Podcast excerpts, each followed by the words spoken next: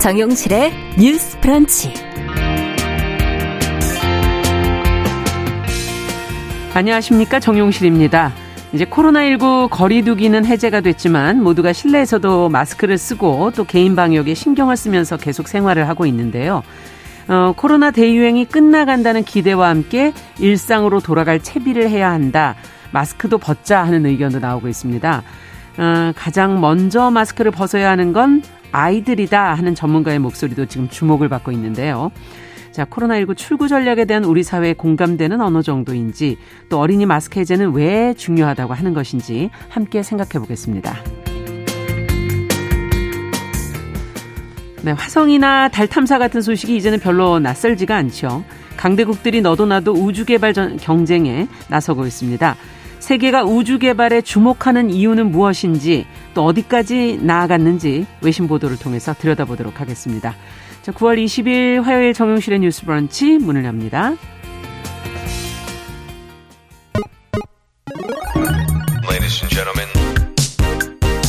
새로운 시각으로 세상을 봅니다. 정용실의 뉴스 브런치 뉴스 픽. 네, 정용실의 뉴스 브런치 청취자 여러분들과 늘 함께하고 있습니다. 유튜브 콩앱 그리고 라디오로 들으시면서 의견 보내주시면 저희가 방송 중에 반영하도록 하겠습니다. 자, 첫 코너 뉴스픽으로 문을 열겠습니다. 화요일, 목요일 이 두 분과 함께하고 있죠. 신보라 국민의힘 전 의원 안녕하십니까? 네, 안녕하세요. 조성실 정치하는 엄마들 전 대표 안녕하십니까? 네, 반갑습니다. 자, 오늘도 저희가 이 신당역 영무원 스토킹 살해 사건 관련된 어, 얘기를 좀 하면서 시작을 해야 될 것 같습니다. 김현수 어, 여성가족부 장관이 여성 혐오 범죄로 보지 않는다라고 발언을 해서 지금 논란이 되고 있는데 자, 여성가족부 브리핑에서는 이 문제에 대한 학계의 논의가 필요하다. 이렇게 말이 나왔다고 합니다. 그 관련 내용 좀 들여다보면서 이 문제를 한번 저희가 다시 한번 좀 들여다보죠. 조 대표님께서 먼저 정리 좀 해주시겠어요? 네. 최근 발생했던 신당역 영무원, 영무원 스토킹 살해 사건이 여성 혐오 범죄에 해당하는지를 두고 논란이 일고 있습니다. 네. 그 시발점은 여성가족부 장관의 발언이었는데요. 그러니까 지난 사건을 여성 혐오 범죄로 보느냐라는 음. 기자의 질문에 있어서 여성 혐오 범죄로 보기 어렵다. 음. 왜냐 그리고 더 더군다나 이 부분에 있어서는 이제 학계나 여성계에서 정의 부분을 한번 논의할 필요성이 있다라고 장관과 대변인이 이어 말하면서 네. 여성계를 비롯한 곳에서 많은 반발을 사고 있습니다. 음. 그래서 지금 관련한 여성 단체들은 신장력 살인 사건은 여성 혐오 범죄다. 여성 혐오 자체를 지우려는 김현숙 여성가족부 장관이 음. 사퇴해야 한다며 사과를 촉구하고 있는 상황이고요. 네. 또 관련해서 정치권에서도 여러 발언들이 이어지고 있습니다. 음. 자, 지금 어떻게 보면 왜 단어 하나를 가지고 이러냐 이렇게 지금 얘기하시는 분들도 있을 수 있는데 자, 이번 사, 사건의 성격을 제대로 이해하고 규정하는 것. 저희가 어떤 문제를 바라볼 때 그것을 어떻게 명명하느냐. 이것도 굉장히 중요한 부분이기 때문에 이게 왜냐하면 근본적인 어떤 해결책을 찾는 것과 연결이 돼 있기 때문이거든요. 두 분은 어떻게 보십니까? 음, 우선 저는 이번 신당역 살해 사건 음. 보면서 당연히 스토킹 범죄이고 네. 일정 부분은 젠더 기반 폭력의 성격도 있다고는 음. 보여집니다. 다만 여러 범죄 심리 전문가들이나 음. 이런 분들이 지적하는 것처럼 최근 이 범죄를 두고 여성 혐오 범죄냐 아니냐 음. 이런 성격 규정에 대한 논란 때문에 정작 범죄 피해자의 어떤 보호나 음. 예방 논, 측면의 논의가 저해되는 네. 어, 안 된다는 그런 지적에는 동의를 하고요. 어, 저는 근데 스토킹 범죄 등이 어쨌든 대부분 여성을 상대로 한 범죄라고 하는 점에 음. 대해서는 특징 있게 좀 바라봐야 된다고 생각을 합니다. 네. 실제 올해 1월에서 6월 그 경찰청에 112에 신고된 스토킹 범죄 신고 건수를 보면 네네. 73.3%가 여성으로 어 집계가 됐습니다. 네. 어 그리고 어 지금 이 이 동일한 조사에서 이 스토킹 신고와 관련한 처리 현황을 보면 예. 73% 가까이 여성이라 말씀을 드렸고 이 중에서 면식범의 비율이 47.1% 예. 그리고 그 외에 이제 피해자가 타인이나 기타인 비율이 58% 음. 그리고요 그 면식범 가운데 피해자의 애인이었던 비율이 52%고요. 아. 지인이 10%, 친족이 8%, 직장 동료가 2.7%. 어. 이제 어 이제 신당역 사건의 같은 경우는 이 직장, 직장 동료에 해당되는. 네. 건이었죠. 네. 그래서 보면 스토킹 범죄의 특징이 일면식이 있는 경우도 있지만 음. 면식범인 경우도 있지만 타인인 경우도 있고 그러네요. 또 애인이었던 비율이 50%이지만 그 외 비율들도 어쨌든 아, 다양하게 음. 좀 존재를 하기 때문에 음. 이러한 스토킹 범죄의 특성, 양태, 본질에 대해서는 음. 저는 다양한 학술적인 논의와 범죄 연구들이 많이 필요해 보입니다. 네. 그렇기 때문에 이걸 단정적으로 여성혐오 범죄냐 아니냐라고 이제 특징하기는 좀 어려운 부분들이 있어 보이고요. 음. 근데 어 또한 그 신당역 살해 사건을 보 지켜보는 다수의 여성들이 두려움을 느끼고 있고 뭐 그렇죠. 뭐 실은 저조차도 뭐 당연히 네. 두려운 마음이 많이 들고요. 한 번쯤 비슷한 스토킹의 경험을 갖고 있는 여성들도 많 다는 점 음. 이런 배경이 어디에 있는지에 대한 연구도 저는 많이 필요해 보입니다. 어. 그래서 저는 좀 지적하고 싶은 부분이 근원적인 어떤 교육의 문제도 일정 부분 있지 않겠느냐. 음. 어, 젠더, 뭐 남성, 여성에 대한 어떤 잘못된 교육과 인식이 음. 내재된 부분들이 있고 음. 그에 따라서 어떤 종속적 관계를 종용하고 뭐 상하 관계랄지 아. 통제하거나 구속하겠다는 그런 외국된 성적 관념이 네. 무분별하게 심어진 부분들도 있지 않겠느냐. 음. 그래서 그 스토킹 범죄 가해자들에 대한 어떤 그 범죄적 심리, 어떤 음. 교육적 부분에 대한 분석도 함께 좀 이루어졌으면 하는 바람도 있습니다. 네. 조 대표님께서는 어떻게 보십니까? 네, 저는 이번 사건을 젠더 기반 폭력이자 여성 혐오 범죄라고 보고요. 음. 그리고 지금 앞서 신보라원님께서 뭐 인용하셨던 게 이제 가장 주요하게 지금 인터뷰가 음. 돌아다니고 있는 게 이수정 경기 어,대 음. 교수님의 발언이거든요. 네네. 근데 이제 지금 스토킹 사건 같은 경우에는 남성이 피해자인 경우도 있고 그렇죠. 또 강서구에서 일어났던 PC방 살인 사건을 예로 들면서 음. 이제 어떤 특정 장소에서 어, 살해를 당하는 사건, 그러니까 공공연한 장소에서 살해를 음. 당하는 사건 남성도 피해자인 경우가 있기 때문에 그렇죠. 이렇게 규정을 하게 되면 문제의 본질을 찾기 어렵다라고 지적을 했습니다. 음. 근데 저는 그 발언에 전혀 동의하지 않고요. 음. 왜냐하면 우선 일반적인 스토킹 사건 같은 경우에는 대체로 여성이 압도적으로 90% 이상 뭐 피해자이고 음. 그렇지만 살해 사건으로 연결되는 경우는 우리가 지금 최근 뭐 1년이었던가요? 14건의 신상 공개가 최근 몇 년간 이루어졌는데 네. 그 중에 7건 즉 50%가 스토킹 후 살해한 사건이었습니다. 네. 그런데 기억해 보시면 그 중에 여성이 아닌 피해자가 없었습니다. 네.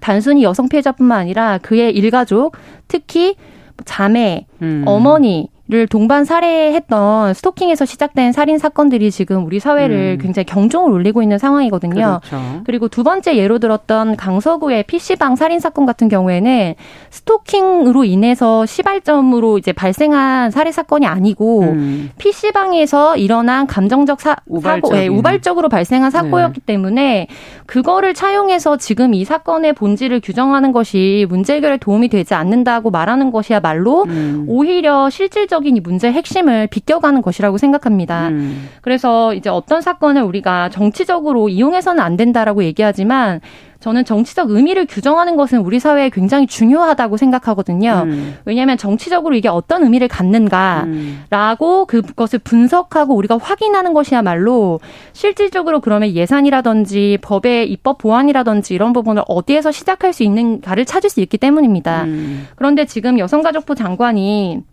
심지어 이제 사고가 일어난 직후에 현장을 음. 방문해서 이 사건이 여성혐오 범죄가 아니라고 발언했던 것 자체가 저는 정치적으로 어떤 의도와 저희가 음. 있는 발언이었다고 생각을 하고 이것을 분석해야 한다고 봅니다. 왜냐하면 네. 이번 윤석열 정권에 어떤 여러 가지 뭐 당선의 요소들이 있지만 음. 그 중에 당내에서 적극적으로 운동을 해서 표를 가져온 것 중에 일축은 이제 어떻게 보면은 이제 여성혐오가 우리 사회에 존재하고 있느냐 음. 젠더 기반 폭력이 존재하느냐, 여가부가 폐지되어야 하느냐라는 노, 이제 이것을 공론화하면서 사실은 그걸 동원으로 동원력으로 많이 삼았거든요. 네. 그렇기 때문에 이 사건을 여성혐오 범죄라고 규정하는 순간 이제 여가부 폐지를 목표로 여성가정부 장관이 된다라고 발언했던 김영숙 장관의 입지와 음. 그리고 윤석열 정권과 그리고 국민의힘 모두가 곤란한 상황에 빠질 수밖에 없는 굉장히 충격적인 사건입니다. 음. 그래서 사실은 지금 많은 여성들이 이 사건을 뭐 예를 들면 이용해서 그래서 이 그간에 있었던 백래시라고 하죠. 여성들의 네. 어떤 운동에 반대하거나 이거를 뭐 공격하는 여러 가지 음. 상황을 백래시라고 규정을 하는데 백래시에 저항하려고 하는 것이 아닙니다. 음. 근데 마치 그런 방식으로 지금 소비되고 있기도 하거든요.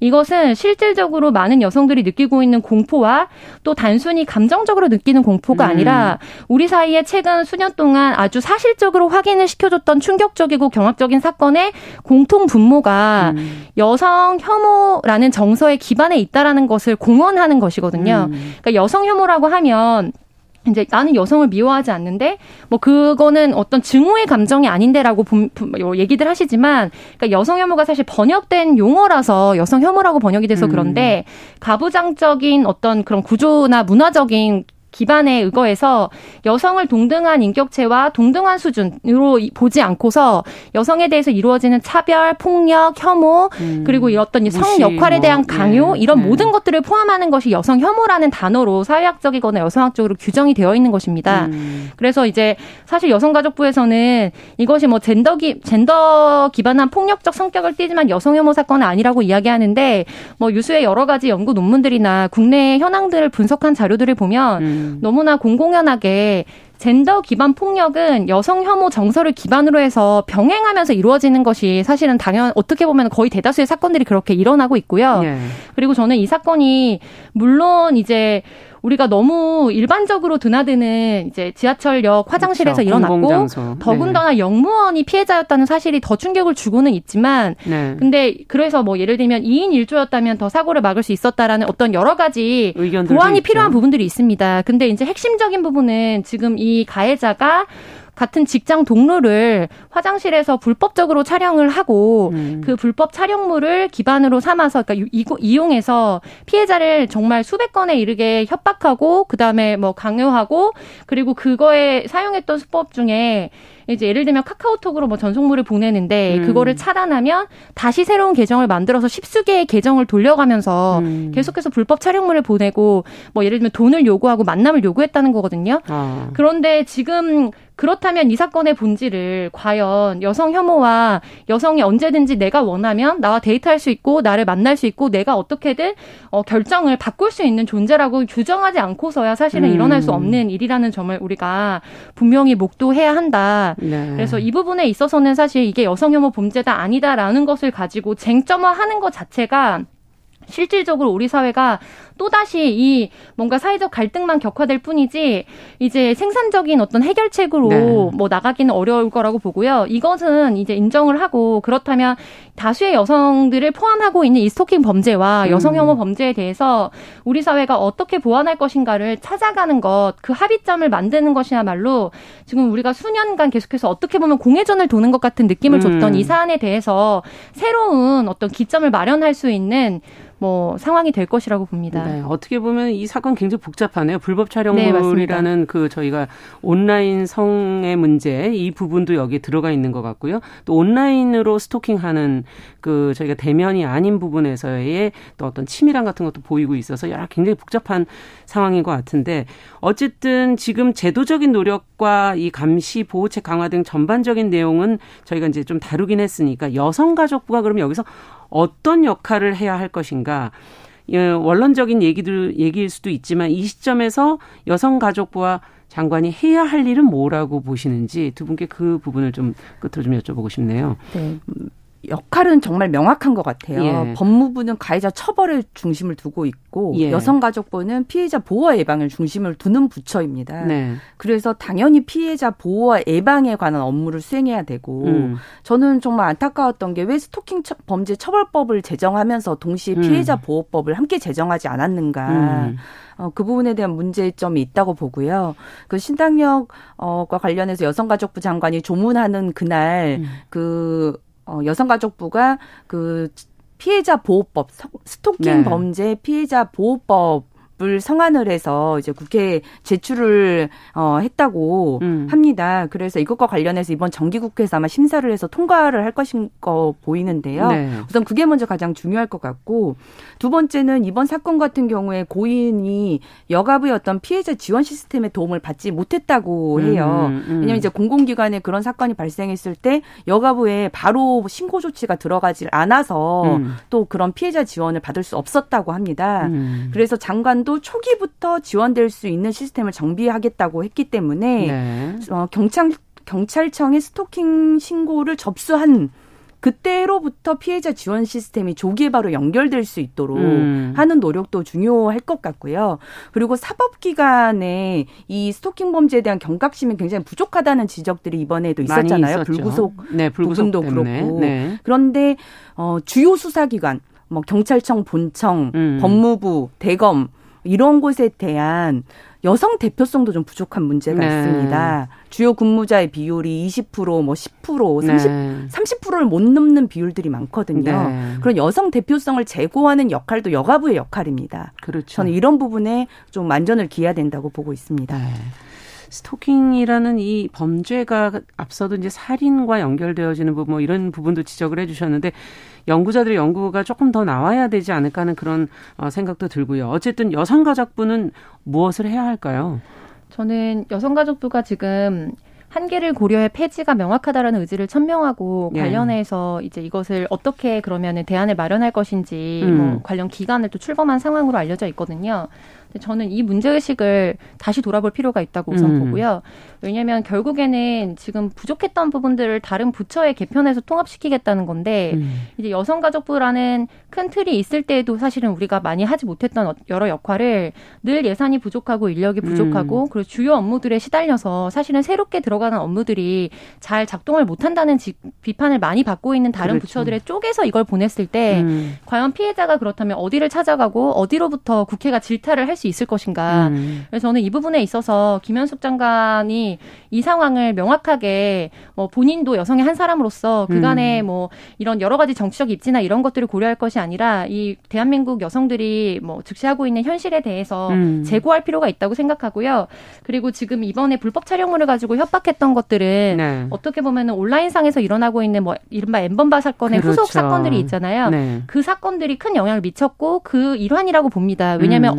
업로드를 지금 했는지 안 했는지 모르겠지만 업로드를 하지 않았을 뿐이지 그것을 유포하 하겠다라고 하는 것과 그 그렇죠. 발언이 주는 의미는 우리가 그동안의 여러 사건들을 보면서 그것이 얼마나 뭐 피해자를 정말 지옥으로부터 탈출할 수 없도록 만드는지에 대해서 너무나 많이 학습해 왔거든요. 네. 그래서 실질적으로 뭐 국제 인권 단체들 중에서도 한국이 디지털 성범죄에 특화되어 있다라는 것을 보면서 한국만을 분석해서 케이스 분석을 한 연구 논문들이 발표되기도 아, 합니다. 네. 왜냐하면 이 바 탕에는 우리가 이제 스마트폰이 많이 발달되어 발달돼서, 있고 네. 전 국민이 가지고 있잖아요. 그래서 촬영이 용이하고 음. 그리고 디지털 기술이 굉장히 개발이 되어 있고 인터넷 접근망이나 이런 것들이 속도 뭐 이런 것들이 정말 가히 범접할 수 없이 세계적인 경쟁력을 가지고 있기 때문에 이 모든 것들이 종합적으로 만들어지면서 최근 십수년간 디지털 성범죄가 굉장히 격화되고 네. 이 예전에는 상상할 수 없었던 규모의 피해가 일어나고 있거든요. 음. 그래서 이 부분에 있어서 디지털 성범죄나 불법 촬영에 대한 어떤 근절을 어떻게 할 것인가 그러네요. 이 부분에 있어서도 좀 더 뭐 강조할 필요성이 있을 것 같습니다. 중요하지만 이 디지털 성범죄 문제를 어디서 그럼 이걸 처리할 것인가 네. 대처할 것인가 근본적으로 이것도 참 중요한 문제인 그리고 마지막으로 네. 이제 친고죄가 폐지되는 부분은 네, 법무부 네. 장관 장관과 대통령이 뭐 의지를 천명한 것으로 알려져 있는데 변화가 있겠죠. 네, 피해자에게 쫓아가서 너만 용서해주면 너만 이 사건을 네. 취하면 내 인생이 정상으로 다시 돌아갈 수 있다, 일상으로 돌아갈 수 있다라고 강요하도록 만드는 음. 법적 체계 자체도 반드시 되죠. 개편돼야 할 부분입니다. 네. 자, 두 번째 뉴스로 또 가보도록 하겠습니다. 아, 앞서 잠시 말씀을 드렸었는데 코로나19 출구 전략이 지금 이제 뭐 논의가 되고 있어서 어, 영유아부터 지금 뭐 마스크를 좀 벗어야 하는 게 중요한 거 아니냐 하는 전문가 의견들이 지금 보도가 되고 있습니다. 음. 정부와 자문위 등에서는 지금 이제 어떻게 바라보고 있는지 전문가가 한 이야기는 그럼 구체적으로 어떤 의미에서 나온 얘기인지 어, 신부라 의원께서 좀 정리를 해 주시겠어요? 네. 최근 들어 국내 방역 당국자들이 코로나19 팬데믹 종료를 암시하는 발언들을 잇따라 내놓았는데요. 네. WHO WHO 세계보건기구 사무총장은 코로나19 대유행을 끝날 위치에 어, 우리가 있다. 그래서 음. 아직 도달하지 못했지만 끝이 보인다라고 음. 밝혔고요. 한국의 국가 감염 위기 대응 자문위원회 단장도 확진자와 치명률 추이를 본다면 일상적 대응 체제 어, 전환 논의가 필요한 시기가 됐다고 음. 말했습니다. 특히 실내 마스크 착용 의무 해제가 중점적으로 논의될 것으로 아. 보이는데요. 어, 이 부분에 대해서는 영유아부터 그럼 빠르게 적용하자는 주장도 나왔습니다. 영유아부터. 네, 정재훈 가천대 의대 예방의학과 교수가 영유아부터 초등생 학생 등을 대상으로 순차적으로 음. 어, 해제를 하자. 네. 그러니까 영유아, 초중등 이렇게 순차적으로 해제를 하자고 밝혔는데요. 음. 그 이유는 아이들의 교육 발달의 부작용 때문입니다. 음. 정 교수는 아이들의 교육이나 특히 언어 표정에 있어서 많은 문제가 생기고 있다는 것을 아. 교육 현장 전문가들로부터 많이 듣고 있다면서 어, 마스크 착용의 득실을 따졌을 때는 아이들에게는 실이 더 크기 때문에 음. 빨리 마스크 어, 해제를 아이들부터 하자라고 음. 주장을 했습니다. 네.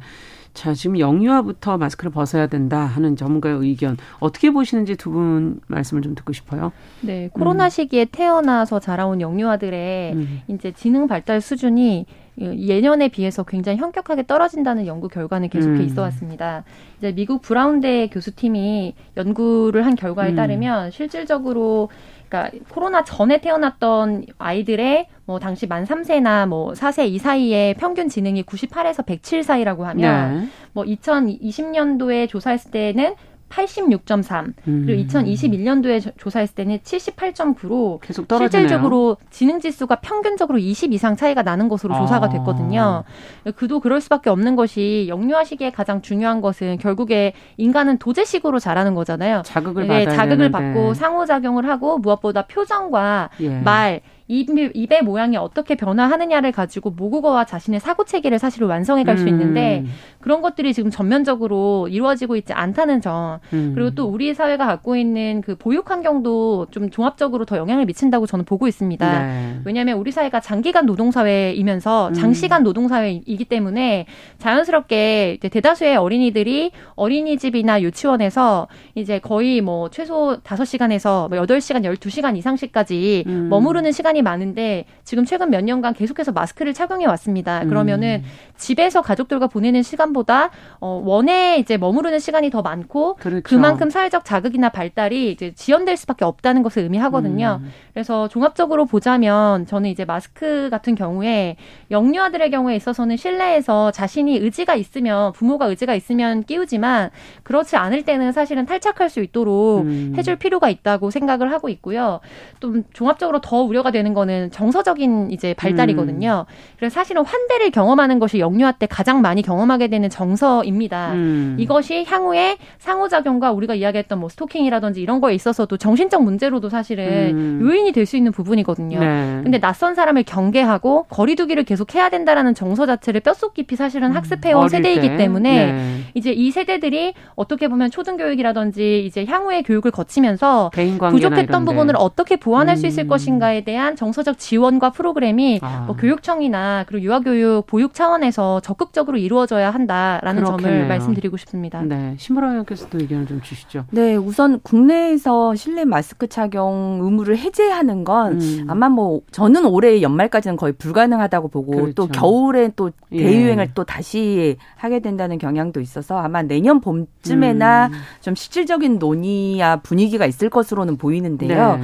저도 영유아 마스크 착용부터 해제하자는 것에 대해서는 적극적으로 음. 좀 공감을 합니다. 음. 저희 아이도 마스크 착용으로 계속 지금 어린이집에 다니고 있는데 음. 실질적으로 그 모방 발화가 잘 안 돼요. 음. 네, 그리고 어그 다음에 발음이 좀 부족하게 질 수밖에 없고 그렇죠. 또 그에 따른 상호작용의 부족 문제도 있고 음. 실은 국내에서 여러 연구 결과들이 어 영유아 교사 간 상호작용 부족으로 인해서 사회성 발달 음. 저하 등에 관한 여러 가지 우려들이 나오네요. 네, 발행이 네. 되고 있습니다. 그래서 서울시가 최근에는 그 보육 특별 자문단 설치해서 전수조사도 음. 하고 음. 발달 전문 어떤 상담소도 만들고 있는데 음. 전 이런 서울시 사례가 조금 더 다른 지자체로도 많이 확대됐으면 좋겠어요. 네. 발달과 관련한 공적 시스템이 음. 지금 현재로서는 부재한 상황이거든요. 네. 자, 앞으로도 또 이 부분도 저희가 계속 좀 지켜보면서 아직 시간 좀 있을 것 같으니까요. 어, 네. 더 의견을 받아보도록 하죠. 자, 뉴스픽 조성실 정치하는 엄마들 전 대표 신보라 국민의힘 전 의원 두 분과 함께 이야기 나눠봤습니다. 말씀 잘 들었습니다. 네, 감사합니다. 감사합니다. 정용실의 뉴스 브런치 잠시 후에 돌아오겠습니다.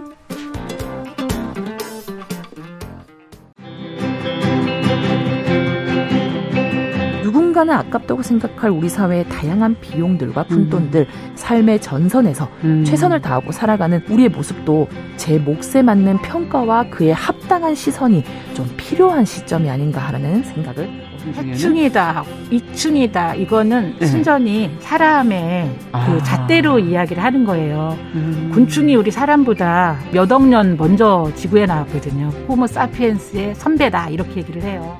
남성의 입장에서 여성의 입장을 이해하는 사람인 거죠. 그래서 사실 이 역지사지의 태도가 한국 사회로 지금 필요한 것이 아닌가 그런 생각이 들고요.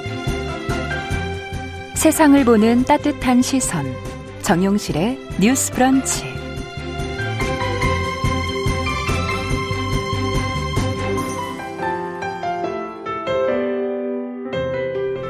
네, 정용실의 뉴스 브런치 듣고 계신 지금 시각 11시 31분입니다. 자, 시인의 눈으로 뉴스와 세상을 좀 들여다보도록 하겠습니다. 시시한가 아, 방수진 시인 자리해 주셨어요. 어서 오세요. 네, 안녕하십니까. 오늘은 뭐 어떤 뉴스를 좀 저희가 들여다볼까요? 네, 혹시 골드 퀴즈라는 말 들어보셨는지 모르겠습니다. 어, 이건 또왜 퀴즈 앞에 골드가 골드가 붙었는지 예, 궁금하실 텐데요. 네.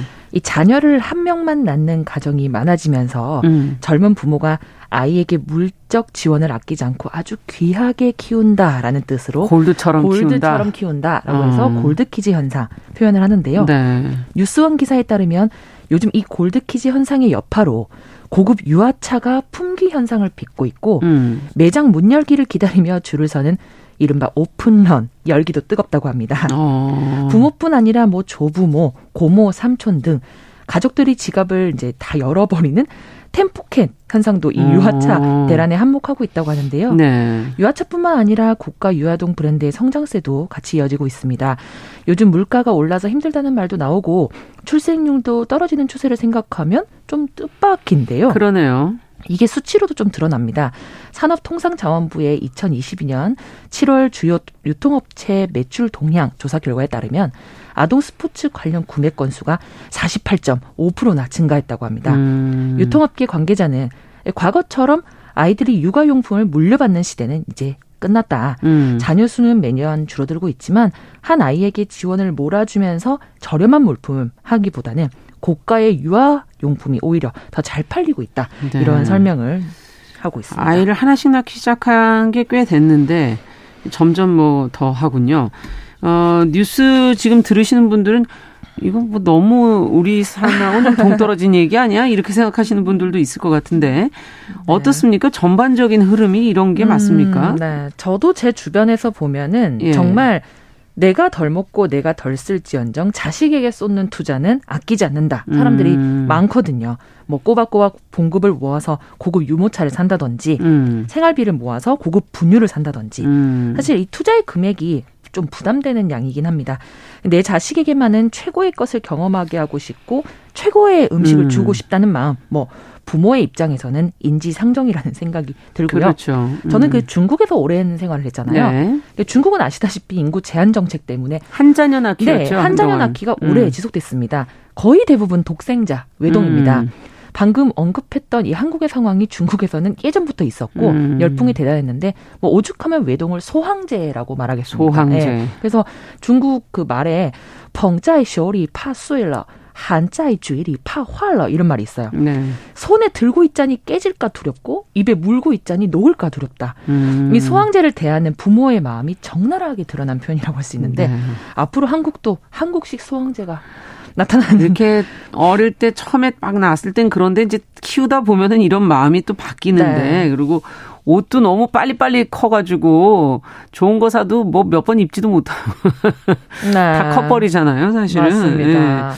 자, 이 마음이 물질적인 지원만을 해야 한다고 생각하는 건지 저는 이제 그 부분이 궁금한데요. 어떻게 생각하세요, 이 부분은? 맞습니다. 뭐 내가 가진 여유가 넉넉치 않다고 해서 자식을 귀하게 여기는 마음이 없다라고 말할 수 있을까요? 그렇죠. 저는 그렇다고 보기는 어렵다고 봅니다. 맞아요. 자식에 대한 사랑과 관심이 반드시 경제적 지원만을 뜻하는 것은 아닐 테니까요. 네. 그런데 앞서 말씀드린 골드키즈 현상, 뭐 부모된 입장에서 자연스러운 마음이라는 건 알겠지만 음. 이 현상이 자칫 왜곡되고 확산되면 음. 정말 물질적 지원만이 자식에게 표현하는 사랑의 방식이다라는 잘못된 인식도 심어질 수 있을 것 같아서 네. 사실 우려스러운 마음이 큰 것도 사실입니다. 그 저가 어렸을 때만 해도 부모님께서 맞벌이 하시고 어려우셔서 지금과 같은 뭐 이런 경제적 지원은 저는 받지 못했거든요. 그렇죠. 하지만 어머니께서 제 기억에 한 달에 한두 번은 꼭 동네 정육점에 가서 돼지갈비를 사주셨어요. 음. 그런데 그게 저랑 동생 어머니 세 명이서 가서 딱 3인분을 시키고 밥 한 공기를 추가하면 딱 만 원이 나왔는데. 어, 그대 돈으로 만 원이면 비싼 거죠. 정말, 음. 정말 큰, 큰, 큰 마음을, 마음을 먹고 쓰신 건데 지금 육아를 하는 뭐 부모들과 비교하면 아무것도 아닐 수 있지만 음. 저한테는 아, 돈을 떠나서 어머니께서 우리에게 이렇게 좋은 걸 주고 싶어 하시는구나. 그렇죠. 어머니께서 나와 같이 시간을 보내고 싶어 하는구나. 그렇죠. 이런 마음에 엄마가 나를 정말 사랑한다. 이런 음. 마음을 그 나이에도 했었던 것 같아요. 그럼요. 알죠. 아이들도 사실은. 네. 지금의 30대 정도까지는 어떻게 옷이나 물건 이런 거 좀 물려받아 보신 적 있으세요? 어, 방수진 시인도? 저는 사실 친구한테 음. 제가 안 입는 것도 주고 음. 친구한테 받기도 하고 아. 사촌 동생한테 주기도 하고 저는 그러는 편인데 네. 이제는 보기 힘들어졌죠, 사실. 어. 네. 뭐 아나바다. 네, 아나바다. 이런 뭐 편도 아세요? 네, 알죠. 네. 네. 아껴 쓰고 나눠 쓰고 막 네. 이런 운동이 있었던 것 같은데 참 요즘에는 골드키즈 현상 음. 뭐 이것 때문에 거의 그런 게 보기 드물어졌어요. 음. 근데 제 지인 중에 한 친구가 참 인상 깊은 사례가 있어서 어. 한번 소개해 드리려고 해요. 그 처녀 시절에 이제 그녀가 환경 독립 잡지를 만들었는데 예. 육아를 하게 되면서 이제 잡지 활동을 못 하면서 잡지 재고가 엄청 쌓이게 된 겁니다. 집에. 네. 네. 예, 육아를 하면서 이제 지출도 많이 생기고 본인이 스스로 환경에 대한 잡지를 만들었기 때문에 아. 고민을 하다가 아, 이 필요한 육아용품을 사람들이 나한테 물려주시면 제가 만든 환경 잡지를 무료로 보내주시 보내주겠습니다. 아. 이런 이벤트를 기획을 했는데 제가 그때 물었어요. 너 하나밖에 없는 자식인데 새 걸로 다 해주고 싶지 않니? 음. 음, 남이 쓰던 거 받는 게 괜찮아? 그랬더니 그 친구가 이런 얘기를 하더라고요. 언니, 그 육아는 물질을 주는 게 아니라 사랑을 주는 게 아니겠어요? 음. 저는 여러 육아 선배들이 쓰고 물려주는 물품 안에 이미 사랑이 있다고 생각해요. 음. 그리고 제가 물려줄 수 있는 최고의 재산은 자연이라고 생각을 하는데 야. 이 쓸데없는 육아용품을 새로 구매하고 또 환경을 해치는 것보다는 저는 이렇게 물려받고 물려주면서 하루라도 지구의 수명을 더 늘려주고 싶다. 저는 이 얘기를 들었을 때 야, 정말 멋지네요. 인상 정말 멋지고 인상 깊었고 이 그녀가 받은 아동용품을 모두 다 쓴 다음에는 또 춘천 미혼모 재단에 다 기부를 했다고 하더라고요. 음. 이제 그때 당시에 보내온 용품과 함께 이렇게 손편지도 이렇게 주시면 받겠습니다라고 했는데 정말 사연 가득한 육아에 대한 얘기가 많이 왔다고 해요. 아. 이때 그 아프리카 속담에 한 아이를 키우려면 온 마을이 필요하다 맞아요. 이런 말이 있는데 야 이게 정말 맞는 얘기구나. 음. 저도 그 당시에 좀 느꼈었던 것 같습니다. 네. 야, 정말 이거는 생각지 못한 그런 아이들. 네. 최고의 선물이 자연이다. 네. 네. 어, 물질보다 사실 뭐 사랑을 중시하며 키운 부모는 나중에 물질적인 것으로 부족했던 음. 것에 대해서 대한 불만을 자식에게 듣기도 하고 또 그 반대의 경우도 있기도 하고 오늘 얘기를 나누다 보니 정말 부모들은 자식한테 필요한 걸 주고 있는 건가? 네. 뭐가 자식이 저. 필요한가? 뭐 이런 생각도 해보게 되네요. 맞습니다. 네. 꽃을 사랑한다고 말하면서도 꽃에 물 주는 것을 잃어버린 여자를 본다면 우리는 그녀가 꽃을 사랑한다고 믿지 않을 것이다. 아, 그렇죠. 굉장히 유명한 에리 히프롬의 사랑의 기술의 한 대목인데요. 네. 사랑은 내가 주고 싶은 대로 주는 거가 아니라 네. 받는 사람이 원하는 방식으로 주는 게 아닌가라는 생각이 그렇죠. 저도 들었습니다. 그러려면 무엇보다도 상대가 뭘 원하는지 음. 관심과 이해가 필요하겠죠. 네. 그래서 저는 오늘 잠시 이 게리 체프먼 목사이자 카운셀러로 활동하고 있는 이 어. 게리 체프먼이 말한 다섯 가지 사랑의 언어에 대해서 잠깐 말씀드리고 싶어요. 음. 이게 인간이 모두 한 다섯 가지의 사랑의 언어를 사용한다고 말하면서 예. 이거에 대한 이해가 있어야 좀 온전한 사랑을 할 수 있다 이렇게 음. 얘기하고 있는데 첫 번째는 스킨십. 음. 어떤 사람들은 스킨십을 통해서 사랑을 느끼고요. 그럼요. 두 번째는 인정의 말. 어떤 사람은 널 사랑해, 넌 정말 대단해. 이런 애정과 칭찬의 음. 말을 통해서 사랑을 느끼고. 그렇죠. 어떤 사람은 소중한 시간. 그러니까 함께 있는 시간 자체에서 사랑을 느끼고. 맞아요. 어떤 사람은 선물을 나누면서 사랑을 음. 느끼고요.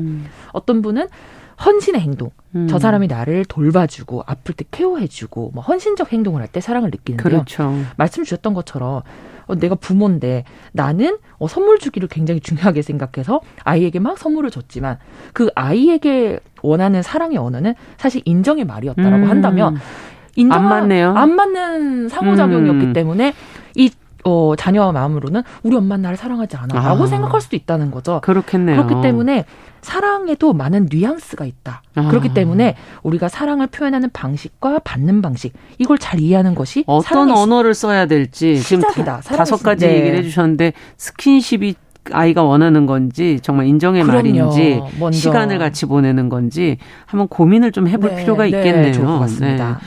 그럼 오늘 이와 관련해서 또 시를 하나 좀 같이 읽어볼 수 있을까요? 네. 김남조 시인의 너를 위하여라는 음. 작품 준비해봤는데요. 일부 낭독 드리고 마저 말씀 나누도록 하겠습니다.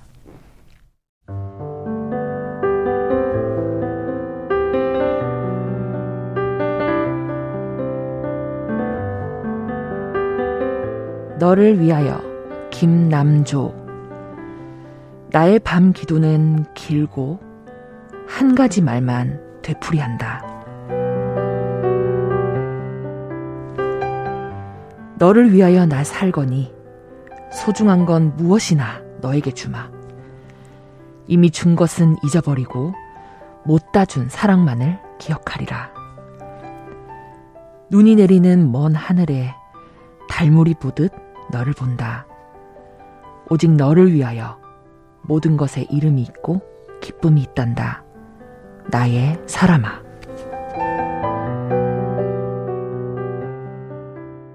조시인의 너를 위하여 같이 낭독 들어봤습니다.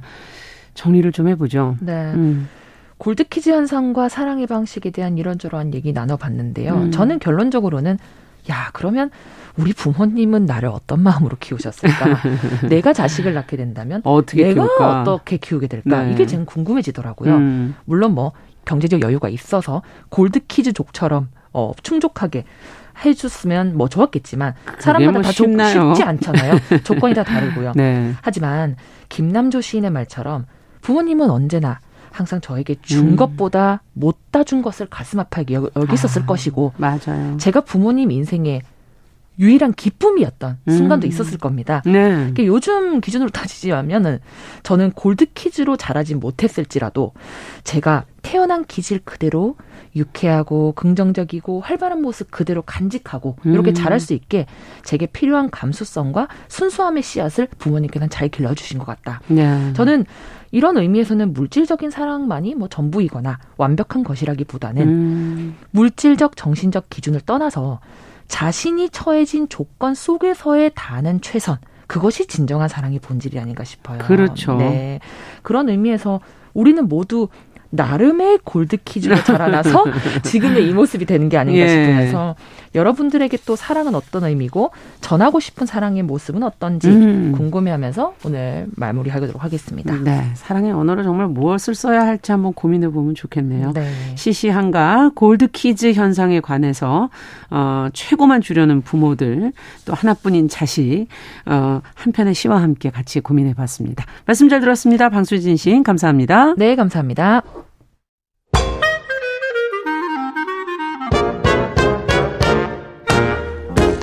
모두가 행복한 미래 정용실의 뉴스 브런치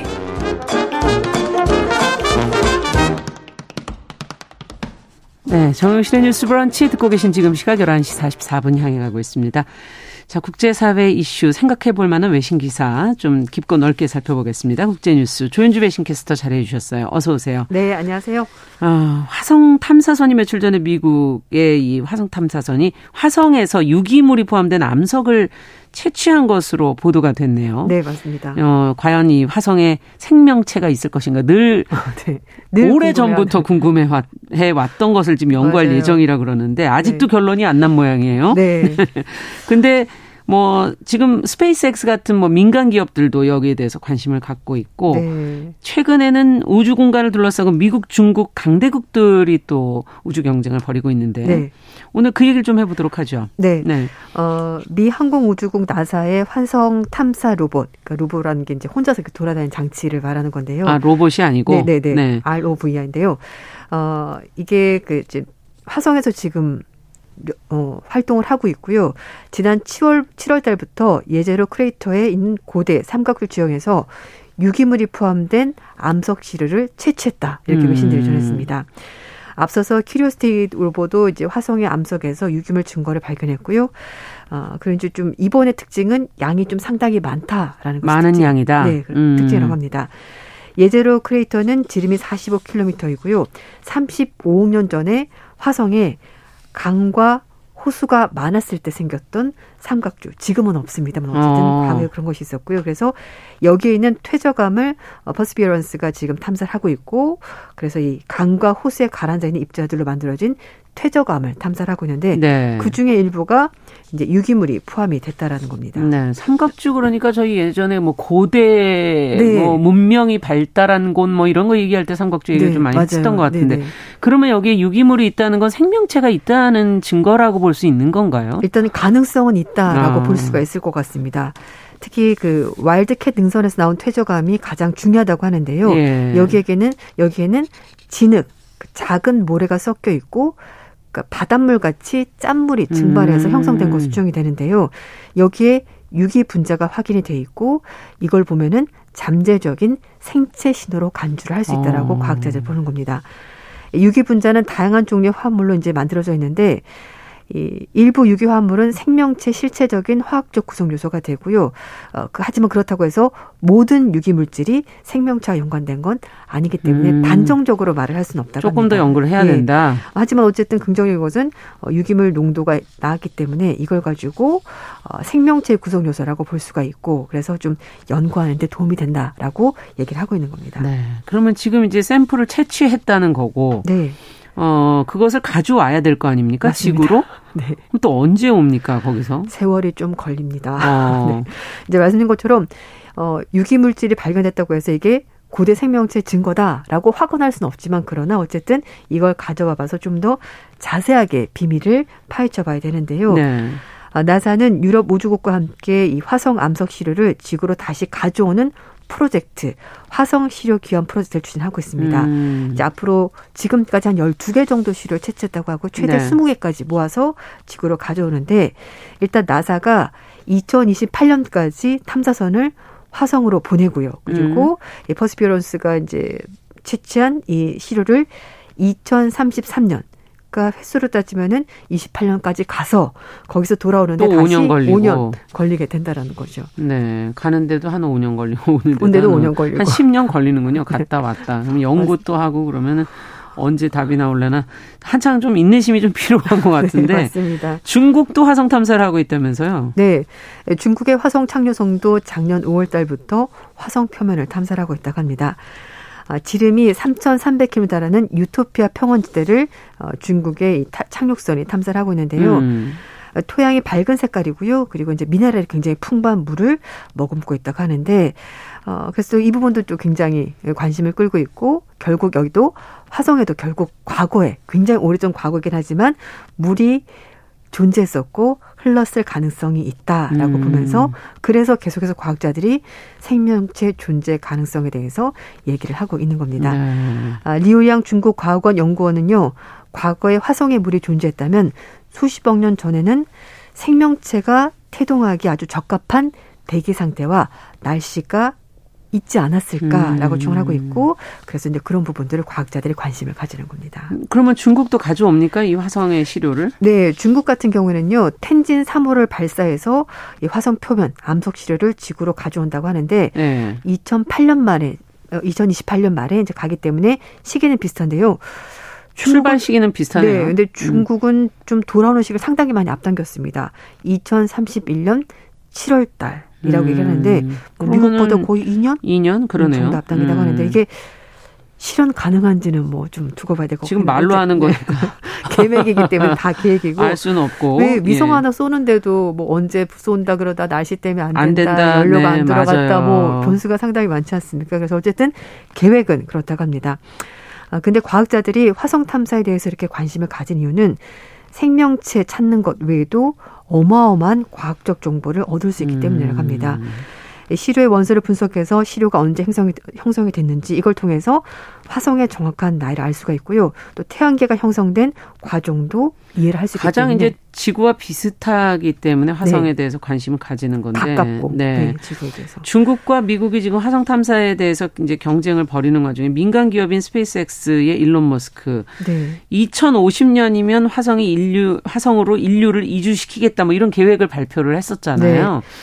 가능한가요? 지금 33년에 돌아오는데 50년까지 다 이주가 될래나? 네. 그러니까요. 이제 근데 많이... 항상 이렇게 딱 연도를 얘기를 하잖아요. 네, 일론 맞습니다. 네. 그리고 또 일론 머스크는 사람들이 되게 황당하다고 얘기를 하지만 어쨌든 또 뭔가 계속 하고 있고. 있거든요. 네. 그래서 어, 우주기업 스페이스X의 창업자 일론 머스크가 2050년까지 화성에 인류를 이주시켜 보겠다. 이렇게 얘기를 하고 있습니다. 음, 그래서 거기 살만해야 이주를 할 텐데. 네, 예. 우주 개발 우주선도 개발하고 있고 또 2024년에 스페이스X의 로켓 스타쉽이 첫 번째 화성 탐사를 어. 떠날 예정이라고요.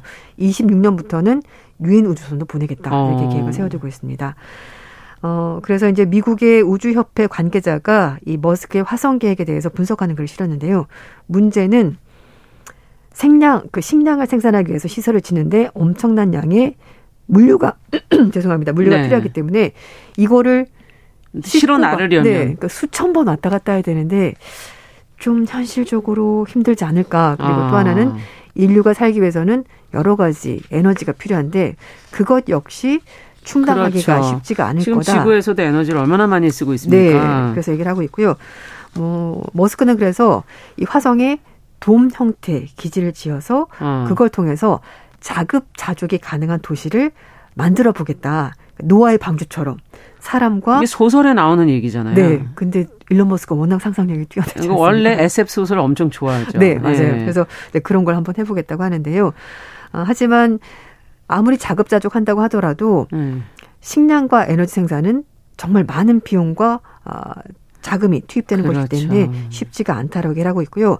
화성에서는 또 식량을 그냥 생산할 수가 없고 음. 식물을 키우고 정착할 수 있는 시설이 따로 필요하기 때문에 음. 거기에도 막대한 양의 물자가 필요하고 또 하나 산소를 어떻게 공급을 할 거냐. 그러니까 이게 문제거든요. 근데 지금 어 나사 측이 지원하고 MIT가 연구하고 있는 목시라는 기계가 있다고 해요. 목시. 예. 근데 이게 어 지금 실험을 하고 있는데 이 기계를 통해서 산소가 발생이 된다고 합니다. 음. 기존의 그 화성에 있는 이산화탄소 이거를 가지고 어 이제 어떤 그 광합성을 하지 빨아들여 가지고 필터를 통해서 작용을 해서 산소를 만들어낸다고 하는데 이건 아직도 실험 단계이기 때문에 바로 적용하기는 조금 힘들어서 음. 뭐 보시면 아시겠습니다만 물론 계획이 있고 뭐 날짜가 음. 합니다만 굉장히 많은 음. 과제들이 남아 있다 이렇게 보셔야 될 것 같습니다. 네. 미국, 중국만 여기에 이렇게 화성에 열을 내고 있는 건가요? 아니면 또 예전엔 달을 그렇게 탐사를 하더니? 네, 맞습니다. 예. 이제 러시아도 어, 굉장히 적극적으로 나서고 있고요. 예. 우리나라도 역시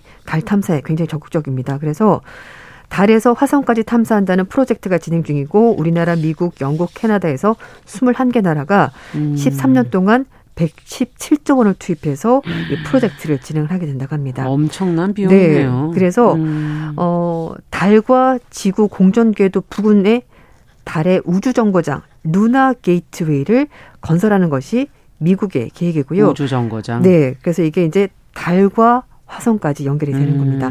중국과 러시아도 2027년에 달의 연구기지 건설을 앞당겨 수행하는 우주 탐사 계획을 세워두고 있습니다.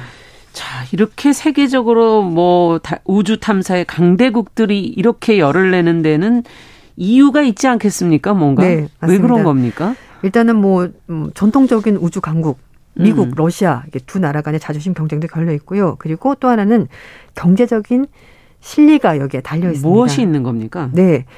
특히 달에 희귀 자원이 매장이 돼 있다고 해요. 희귀 자원 네. 어떤 거죠? 소위 말 히토류 같은 거 말하는데 네. 헬륨3라는 그 자원이 풍부한데요.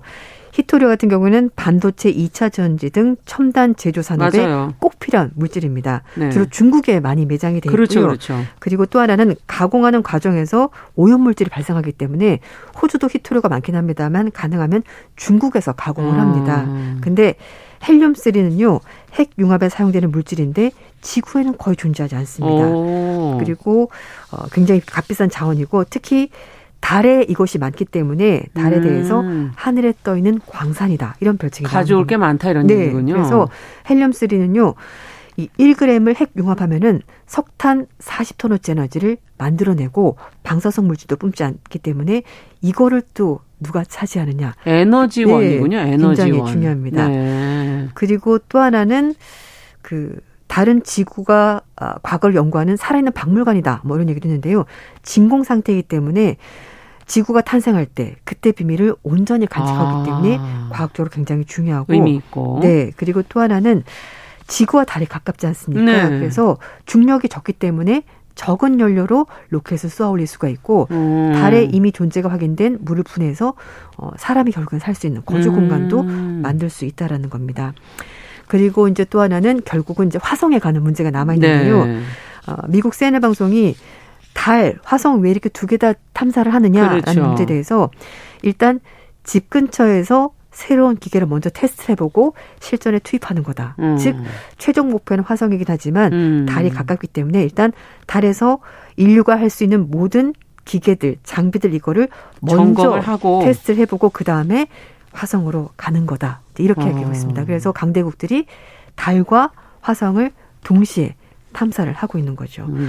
그래서 결국은 이제 뭐 앞으로 인류가 어떻게 에너지원을 어디서 얻을 거냐, 네. 또 이렇게 오염된 지구를 떠나서 어디 새로운 정착지가 있느냐. 음. 야, 참 어, 소설과 영화대로 네. 가는 건가요?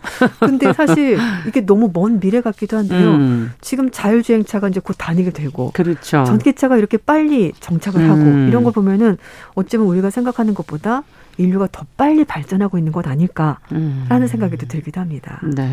뭐 각국이 지금 아까 뭐 러시아를 비롯하여 많은 국가들이 음. 어, 경쟁을 하고 있다니까 어떤 결과가 오게 될지 또 지켜봐야 되겠네요. 자, 오늘 우주 경쟁에 관한 이야기 오랜만에 한번 들어봤습니다. 네. 국제뉴스 조윤주 배신캐스터와 함께 했습니다. 말씀 잘 들었습니다. 네, 감사합니다. 네, 정영실의 뉴스 브런치 화요일 순서도 같이 인사드립니다. 저는 내일 오전 11시 5분에 다시 뵙겠습니다. 안녕히 계십시오.